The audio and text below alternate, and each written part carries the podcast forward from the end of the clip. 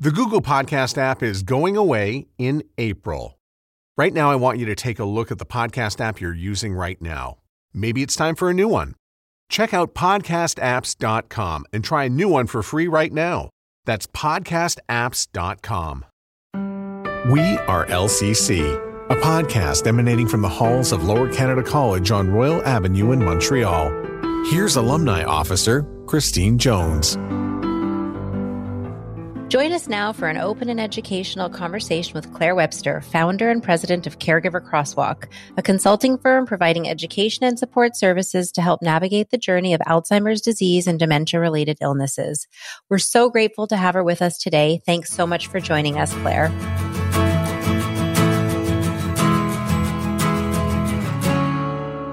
Thank you so much for joining us on the We Are LCC podcast. We have Claire Webster with us today. And I would like to start by asking how did you become the founder of McGill University's Dementia Education Program? Well, that's quite an interesting story. I mean, I think, first of all, if anybody ever said to me that I would become a dementia care consultant and educator about 30 years ago, I would say, like, what? um, so it's it's really my my journey that has led me here. I was uh, a caregiver to my mother who was diagnosed with Alzheimer's disease uh, in 2006, and I was 38 years old. I had three young children: a two-year-old, a four-year-old, and a nine-year-old. And my father had died the year before. And just before he passed away, he had been telling me that my mother had been behaving quite oddly. No changes really in memory, but really just behaving quite oddly. And you know, my mom was Finnish and Finns tend to be a little kooky. So, you know, I was used to my mom being a bit quirky. And, you know, she was uh, actually a, a, caregiver to uh, my father uh, my entire life. Um, I'm an only child. So I was witnessing, uh, you know, the, the burdens of caregiving that was placed on her. And so when he had been telling me that there were, you know, changes happening in her behavior, I just kept discounting it as just pure caregiver stress as time went on, it was clear that uh, you know there was something more happening after my father had passed away. Her behavior was changing even more significantly, and I really did not know even what type of doctor to take her to see. You know, at this point, it's which will, many families go through. Like, should we see a psychologist? Should we see family doctor? I didn't really know the path. Yeah. How old was she at the time? At the time, she was uh, just about to be 74. Okay, so no, she was young. She was still younger, you know, and she was very physically active and and you know, really except for the significant changes in her behavior, you know, she looked fine, which is hard for a lot of families because the person still looks good on the outside. What really led me on this path was uh, eventually we went to see a neurologist and I was not prepared for the medical appointment. I didn't know anything about dementia, Alzheimer's disease, any of that. And basically, you know, she had had two minor car accidents uh, prior to going to the appointment months leading up. I didn't know what questions to ask. Basically, you know, the doctor was asking me, like, we performed the MoCA, which is the mini mental test, where they, t- they ask you to draw and they, they try to check your, your cognitive, your, your intellectual function, which she failed. And then he said to me, is she still driving? And I said, Well, of course she's still driving. And without warning, he picked up the phone and canceled her license on the spot without warning. And she was sitting right there. She must have been shocked. Oh she was sitting right there. She was shocked. She was furious. I was in complete shock. And then I said to him, Well, like, now what? Because because the words were then, Your mother has Alzheimer's disease, not giving us an explanation of what it was. And it was like, so I looked at him and I said, Well, now what? And the words that he said to us were, Good luck, Mrs. Webster. That was the prescription of care that we got was good luck, Mrs. Webster. That was it. There was no, okay, here are the next steps. I mean, imagine getting diagnosed with heart disease or cancer or anything like, and somebody says good luck. And it was because of those three words that propelled me on the path that I am today. Because as a result of not being properly educated, of not getting the support, it did have a significant impact on the quality of care that she did not receive. It had an impact on the stress that it put on my life. It had an impact on my family. So the ripple effect was huge just because of that lack of education that I was not provided with. So what happened was throughout the next few years, like many people, I was just going through this journey really blindsided, just winging it along the way. You know, I had my three kids. I was still I was working in another field, And eventually, I suffered from a very significant uh, burnout, which happens quite frequently to caregivers. And upon my journey of healing, I became very involved in a grassroots organization in Montreal called uh, AGI Alzheimer Group, for which I became eventually president of the board.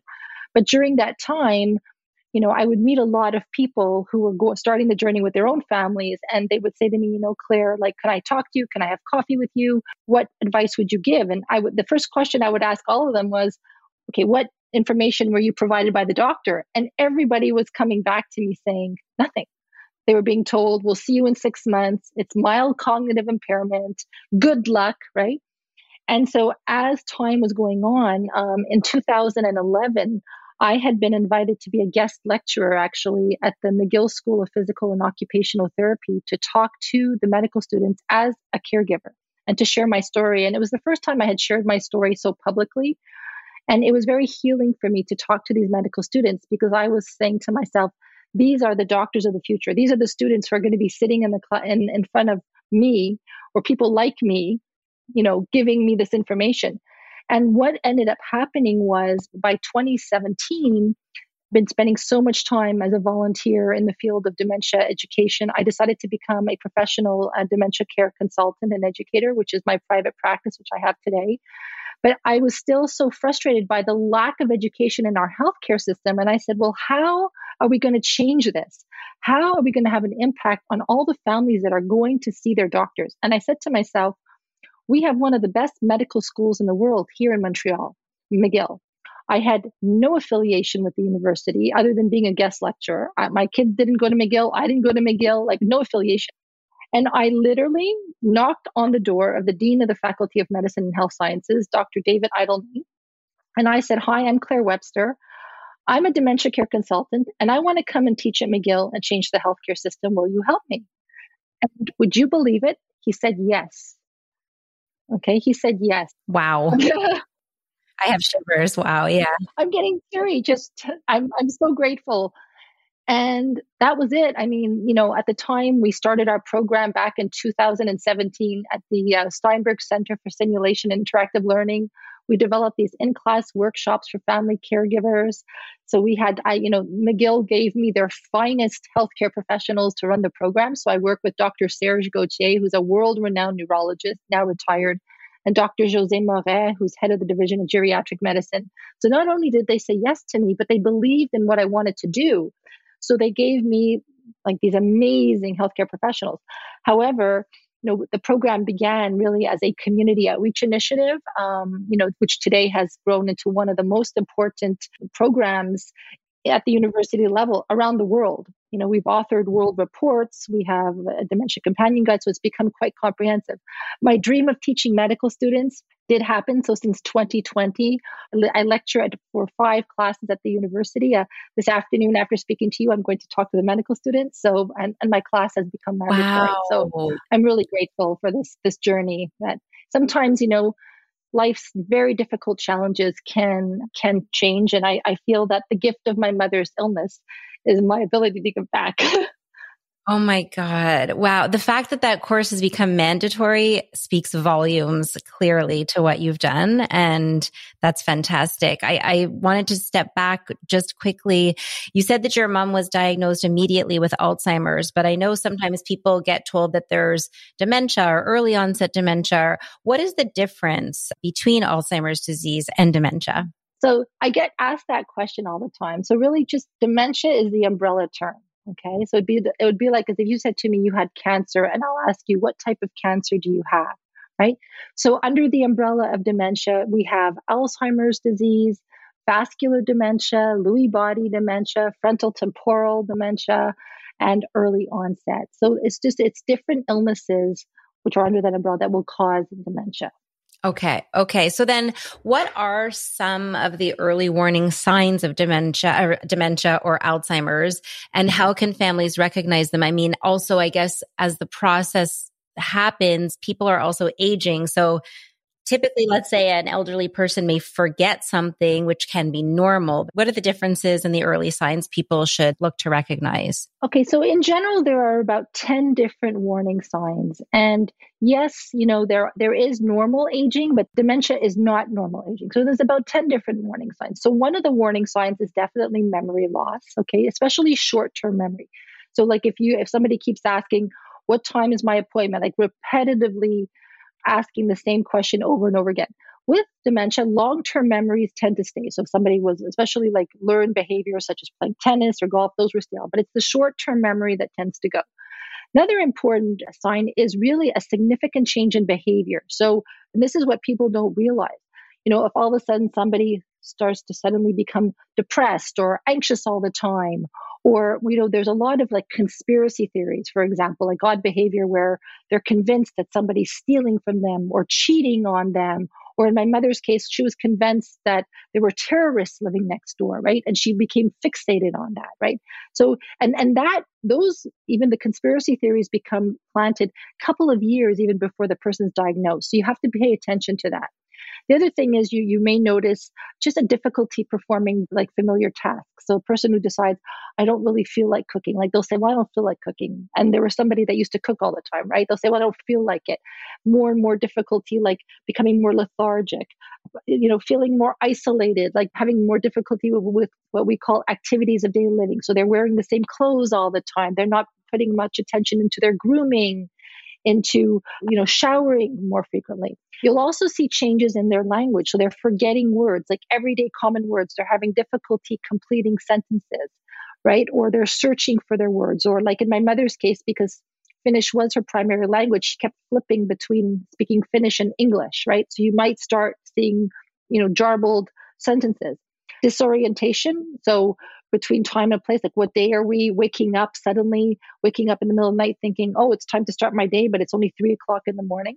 Feeling overwhelmed so problems keeping track of things like you're feeling overwhelmed by things that used to just be so simple right? If you were managing your finances or doing things and and that's where people really have to be careful. Like one of the warning signs is that you're having more and more difficulty managing your finances paying bills. You know we're getting so many of these email scams or phone scams and it's this this loss of insight that maybe this is not you know really getting caught up in these in these scams right? You know you're misplacing things. Okay so we're all losing things right? I'm always losing my glasses. I'm always forgetting where my keys are but it's consistently you like you can't you come out and you can't remember where you parked your car okay? You know really constantly losing things all the time and then you know we see withdrawal from like social activities really becoming more and more isolated. You don't feel like seeing your friends. You're you're you know you don't want to go out to those dinners that you used to enjoy. A lot of people say well she used to love to i don't know go and play bridge with her friends or she used to love to go for the walks and really not doing that anymore. And then and a big part is also understanding what we call visual and spatial information. So for example dementia doesn't only affect our, our cognitive way. So cogn- cognition means the way we think, right? It affects our vision, it could affect our hearing, and it affects our mobility. So if all of a sudden a person, for example, approaches a set of stairs and says, okay, how do I go up and down these stairs, right? Like not knowing how to navigate stairs or driving becomes a problem because not recognizing red light, green light, yellow light, crosswalks, like all of the reflexes are changing. So there's there's so many different pieces that if you bring it all together, I encourage people to go and have person being assessed. Right. And I mean some of those are are obviously fairly obvious, you know, to see significant changes. At that point, when you're telling someone, okay, I think you need to get your loved one assessed, obviously it's a very sensitive topic for people. What would you recommend? How can someone approach a loved one that they might suspect has Alzheimer's or dementia? And then after that, what are some of the common barriers to those to, to the diagnosis? Okay, so what people really need to understand is that dementia causes another illness called anosognosia, otherwise known as a loss of insight. So it's very common that the person who is showing the symptoms is completely unaware that there's anything wrong with them. Okay. And this is one of the biggest challenges that families face because you're looking at your spouse or your mother and your father and you're saying, oh my goodness, I can't believe that what they're doing or saying, but they themselves feel 100% fine. Now, there are some people who are aware of the changes that are happening to them, okay? And it does cause them a lot of anxiety or depression because they were perhaps caregivers to their own parents, right? But people really need to understand that the person displaying the symptoms may very well be unaware. However, it is important to get them to see, I guess the first step would be the family doctor. And the best way to do it is just to kind of, you know, say, I think it's time that we both go, or it's time for, for us to go and have our annual physical checkup. If possible, the family member should speak to the doctor before the medical appointment. Okay, because it is uncomfortable to be sitting there like like what happened to me with my mother, and she's in complete denial and she's yelling at me and telling me that everything I'm saying to the doctor is nonsense, right? So I really encourage families, if possible, if you do have a relationship with a family doctor, please send them ahead of time some of your concerns. Now, why get a diagnosis? Most people say, well, well, first of all, unfortunately, dementia is a terminal illness. On its own, it is terminal. So unless a person has pre-existing health conditions like, you know, heart issues or cancer, diabetes, which could end their life before, if it's just dementia, it is terminal. But it's very important to get a diagnosis because dementia does affect people's mood significantly. And so a doctor would may be able to prescribe medications to manage some of the, the moods. Also, you know, one of the things I'm sure you're going to be asking me is what where, what are we looking at in terms of research? So there are two um, drugs that are, are, that are being announced on the market today, which are lecanemab and donanemab. The thing is, they are not cures. I need to really say that these are drugs do not cure dementia, but they do treat it in the sense that if the dementia, and, and when I say dementia specifically, they are only specifically for Alzheimer's disease only. That's why you need to get an assessment so that the doctor can decide what type of dementia you have. It's for Alzheimer's. It will delay the onset of symptoms. So that means supposing that dementia is a disease that may last anywhere from seven to 12 years, it could delay the onset of symptoms, right? So there is hope. And right now, this unfortunately, these drugs are only available in the United States. They're only approved by the FDA. They're only available uh, through intravenous. There are significant side effects. So the future within the next year or so, I'm, I'm working with Dr. Gauthier, who's very well known, and this was saying that they're working on oral tablets eventually. We still have a ways to go. Health Canada hasn't approved it, but I really feel that the earlier that you receive a diagnosis, it's just you're able to work with your healthcare team to give you some strategies on how to live the best life possible. The other part that's very important that families need to know is that you must have a diagnosis for the future. So let's say the person does become uh, incapacitated. So they're no longer able to manage their finances or able to manage their legal affairs or anything. In order to have uh, a homologated mandate, there must be uh, a diagnosis by the medical professional. Okay, so clearly there's benefits to getting these early diagnosis done for the family and for the patient. And so what other advice then would you give to someone who's recently received an Alzheimer's or dementia diagnosis or to the family member who's just starting on the journey? Well, the first thing I need to say is that it's very important to embrace life. Okay. So embrace everything that you still can do. Right. And it is not a diagnosis because a lot of times it, I'll be honest to say that yes, it is a it is a disease that people are fearing the most. However, you can still live a very good quality of life with some adaptations because the disease is one that is always evolving and changing, right? So what I would have to say is first of all, you need to become as educated as possible on this illness, especially for the family members. Be one step ahead, know what's coming next because there are three stages of the disease, which are early, middle, and late be prepared because a lot of times when families come to me, they say, Is this normal? Why are they doing this? Like, is this normal? So, really understand so that the more that you, you, you understand about the disease, then you can adapt your life accordingly. Okay. So, understand the disease, become as educated as possible.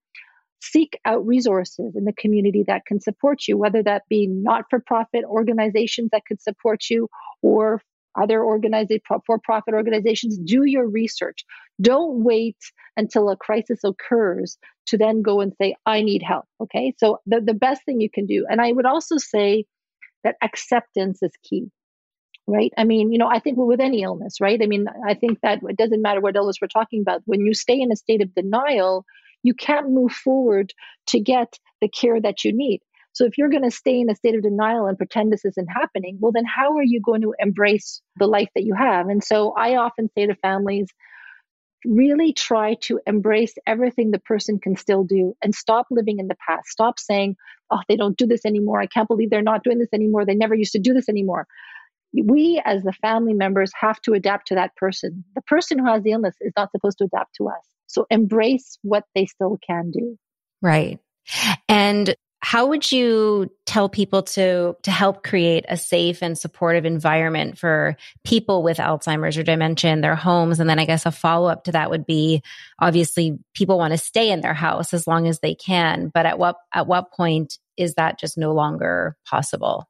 So as the disease progresses, you know, it does impact, uh, as I mentioned earlier, the memory, um, and it will impact the person's activities of daily living. So their ability to go into the kitchen and and cook, or to be able to having more difficulty, for for example, to take a shower, to get dressed, um, navigate stairs. So what we're looking for is that the home be safe there are certain areas of a home that could become dangerous. So, for example, in the kitchen, if the person is cooking and they forget to turn off the stove, okay, or they may put something in the microwave that, sh- that doesn't belong in the microwave, or by accident press three minutes to heat up something instead of 30 seconds and then burn the hand. So, as you're noticing these changes, you don't want to leave a person unsupervised in the kitchen. You want to make it safe, right? Then, when we're looking at a person, for example, with the stairs, how are they going up and down the stairs? I mean, falls are, the, are, are one of the biggest risks with dementia as well. So pay attention to how they're walking. Do you notice that they're starting to shuffle their feet? Meaning, are they not lifting their feet properly? Is there a risk of them falling down the stairs? So that so a family may decide, well, maybe the time comes where I shouldn't have their bedroom upstairs anymore, right? And then if they are getting up in the middle of the night and wandering around, you should have night lights in, in the hallways. You should have night lights in the bathroom. Are there shower mats or, or bath mats outside the shower so you want to prevent falls? So all of these things come into play and then and then the question always becomes too can i leave them at home alone right because it there's almost a gray zone at some point like are they okay to be at home for an hour right are they a risk of leaving i mean every week now we hear in the news about a person with with cognitive issues who's gone missing right I mean, because it's ever evolving, you don't know when the changes are going to happen. So you really want to be. It, it, I hate to say it, but it's almost like you know it's a it's a it's a reversal of age where this person that you're caring for it's almost as if you have to monitor somebody who's who's a young toddler at one point would you leave a toddler alone right so everybody wants to stay at home as long as possible without a doubt the more the disease progresses, the primary caregiver, okay, the, the, family member, will need some help. It is absolutely positively impossible, and I'm going to say that again it is impossible for a person to be able to care for a person with dementia on their own. Because as time goes on, the disease evolves from just a cognitive illness into a physical one. The person will need assistance with their bathing, with getting dressed, with going to the bathroom, right? With eating, they will need assistance with everything. And it's not possible for a family caregiver to be able to do all of those things. So you will have to consider home care support at some point, and the person living with dementia will resist it. They'll say, "I don't need anybody." Okay. And then at some point, you you also may need to consider transitioning into a residence. And when does that happen? It really happens when the caregiver realizes that they've done everything that they can do. Okay. And guilt shouldn't come into play. You're, it really comes down to your role is to provide the best quality of care to the person that you love. And that may no longer be possible to do it at home. We see a lot of older couples caring for older spouses, right? So, physically, how exhausted are you? If the person is getting up at night and wandering constantly, is it, is it impacting the sleep of the caregiver? Is the person perhaps unfortunately you know dementia could lead to people having aggressive behavior. They could be verbally aggressive or physically aggressive. So it may not be possible anymore for a person to to be at home right? So it's really understanding the, the, the caregiver's limitations and what they're able to provide in terms of care and that may not be possible to do at home anymore And so, what would some of the most difficult, I guess, emotional challenges um, that you've seen with caregivers and people living with dementia face? So, those people that are diagnosed with dementia, the, the most common emotions we would see are a lot of anxiety and depression. And that's where it's important to work with your, your, your family doctor or your neurologist or geriatrician because you don't want that person to stay in a state of anxiety or depression, right? So you really want to make sure that they are assessed and get some medication. Caregivers, however, we, they go through such a cycle. The one emotion that nobody wants to talk about is anger. I see a lot of anger, and that was my biggest emotion. Okay, you're angry that this happened to us. You're angry that how could this have happened to my husband, my wife, my mother or father, right? How could this have happened to me? Because now my life, I, when I speak to some caregivers, I hear them say to me, I feel like I'm in prison, right? It's such a shock. So there's the anger. Then, of course, there's the tremendous sadness, right? So here's this couple in their late 70s or early 70s, and now they've planned their retirement, and all of that changes, right? Because the, the person who has dementia may not be able to travel the way they had hoped they would be, right? And then there's a lot of what we call this anticipatory grief. So you're mourning a person who's still alive. And it, this is where the disease is cruel because from the moment you receive this diagnosis, you know that life will forever be interrupted, right? So you're first you're you're having this unbelievable grief that I can't communicate with the person anymore. You know, I can't share. I, I, I couldn't share with my mom anymore about how the kids were doing, or especially for a couple that we just can't i can't have those dinner time conversations anymore there's the it's always the loss right the loss of intimacy the loss of communication and then you're physically witnessing all the changes that are happening to this person right and so it's this constant grief and then i would say finally for both the person living with dementia and their care partner we see a lot of isolation which is bad there's a lot of stigma around this illness where people don't want their friends to know they don't want anybody to know but it's terrible because that causes stigma. I see a lot of couples hiding the fact that one of their spouses has dementia. They don't want to tell their friends. And so they become isolated. They don't go out anymore. They don't see friends. And that's the worst thing that you can do. Okay. Because there's nothing to be ashamed. There isn't. Like dementia is an illness like any other illness. But we have to break that stigma. And how can caregivers then balance their own well being and self care while caring for the loved one that's not well? Recognize your own limitations. Honestly it is so easy to, to suffer a burnout. I mean which i which i did. And and and i need to say that you know i didn't suffer a burnout just from being a caregiver right? Because we have so many other things happening in our life. It wasn't just about me being a caregiver to my mother. I'm i am a wife. I am a mother. I am a friend. I'm a career woman. And the, and the world has puts a lot of expectations on me right? And so after i was recovering from my burnout i had to do a triage of my life I had to look at my life and say, what's working and what's not working? Who are the friends or colleagues that are adding value to my life? And who are the ones that aren't, right? So the one friend, for example, that would call and say, How come I you haven't heard from you this week? You never call me anymore. Or what drama is going on in your life this week? I don't want to have anything to do with that person anymore. And so I think all of us, we need to pick and choose. And so I really did a triage and I had to say, okay, Even with with regards to family members sometimes you have to do the same thing. Maybe it's not working to have family dinners. Maybe we should just have lunch because lunch is an hour. Family dinners are four hours right?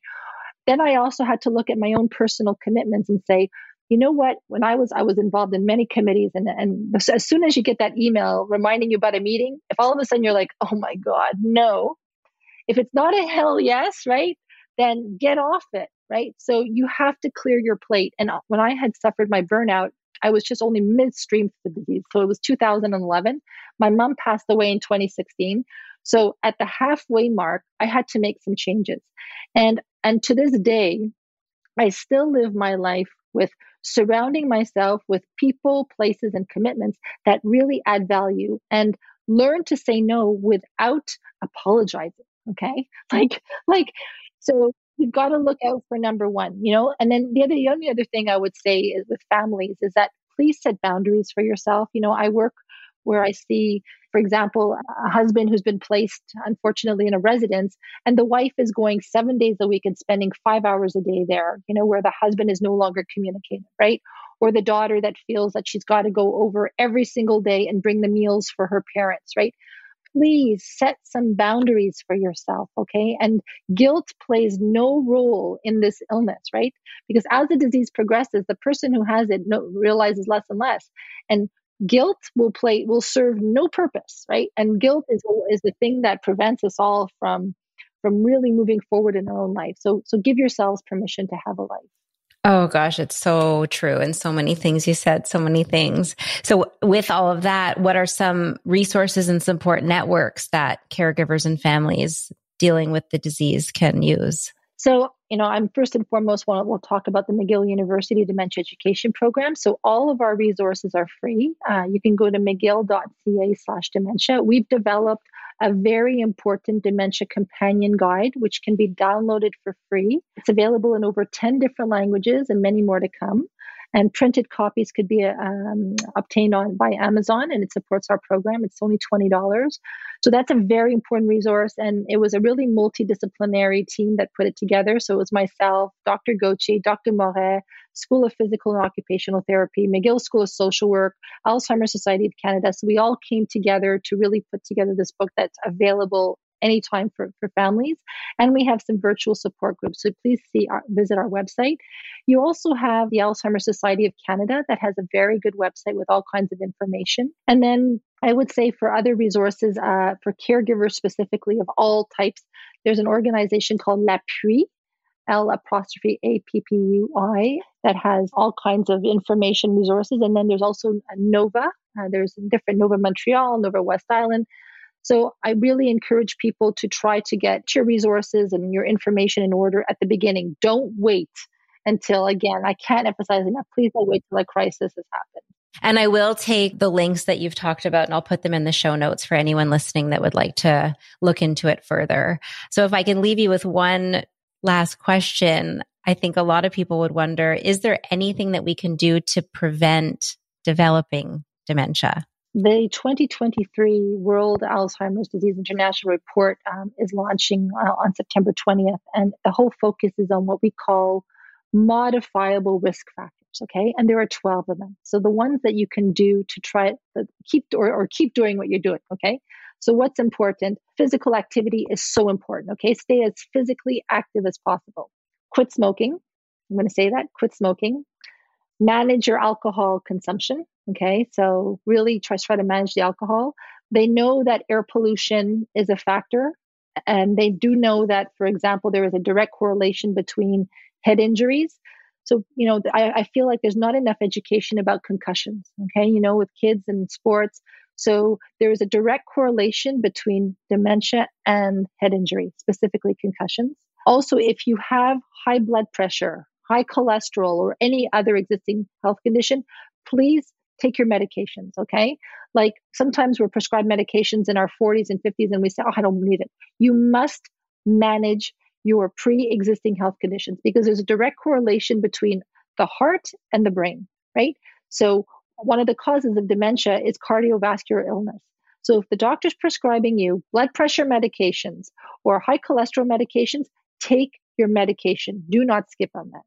The other thing is uh, there is a correlation between diabetes and dementia. So, to manage and control the diabetes, depression, they're looking at links between depression and dementia.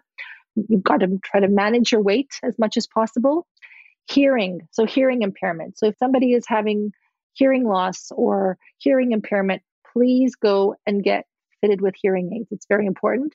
And they also see that the more socially active you are, the more engaging you are, it, it, it's really good. Okay, so try to stay as as socially active as possible with your friends. So I would say all of those things are, are things that we can manage as, as much as possible.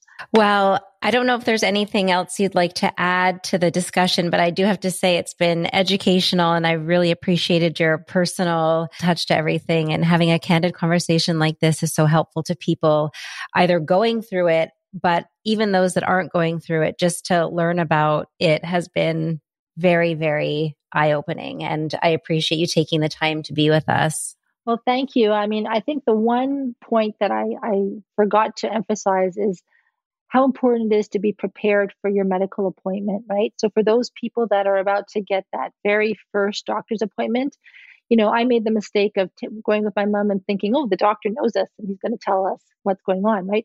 But it's really about being prepared. So for those people listening who are going for their first appointment, please make sure to arrive with a list of all of the medications, all the you know pre-existing health conditions, a list of all the symptoms that you're concerned about, the list of any visual aids or hearing aids or other aids that the person's doing and and be proactive right? Ask the doctor for next steps because you need to understand that in most cases you may get 15 20 minutes in an office if you're lucky right?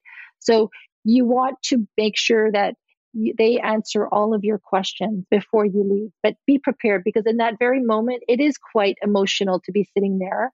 And, and as i mentioned earlier if you can even contact the doctor ahead of time with some of your concerns so that you're not speaking in front of your loved one uh, i would really make that recommendation Right. No, I think that's very, very good advice. And it's often things we don't think about. People are in a moment of feeling, you know, anxious or stressed about what their family members going through. So we're not usually thinking to be prepared. So I think anything that can be done ahead of time obviously would be helpful. Well, thank you so much for inviting me to be a guest on this wonderful podcast. Well, we appreciate it. Thank you. And as I said, I will put all of the links that you mentioned for resources and support for anybody in our show notes. And I wish you continued success with the students that you teach because you're clearly making a very, very positive and important difference in the lives of the doctors to be and the patients that they're going to treat. Well, thank you so much. Thanks for listening to We Are LCC. For more, go to lcc.ca slash podcast. And remember to hit subscribe or follow on your podcast app so you never miss an episode. I'm Matt Cundill, host of the Sound Off Podcast, the show about podcast and broadcast. Since 2016, we've been speaking with amazing people who have populated your ears for decades. Legendary broadcasters, research wizards, talent experts, podcasters, voice talent Almost 400 stories, all for free. Subscribe or follow the Sound Off Podcast on Apple Podcasts, Spotify, Amazon Music, or at soundoffpodcast.com.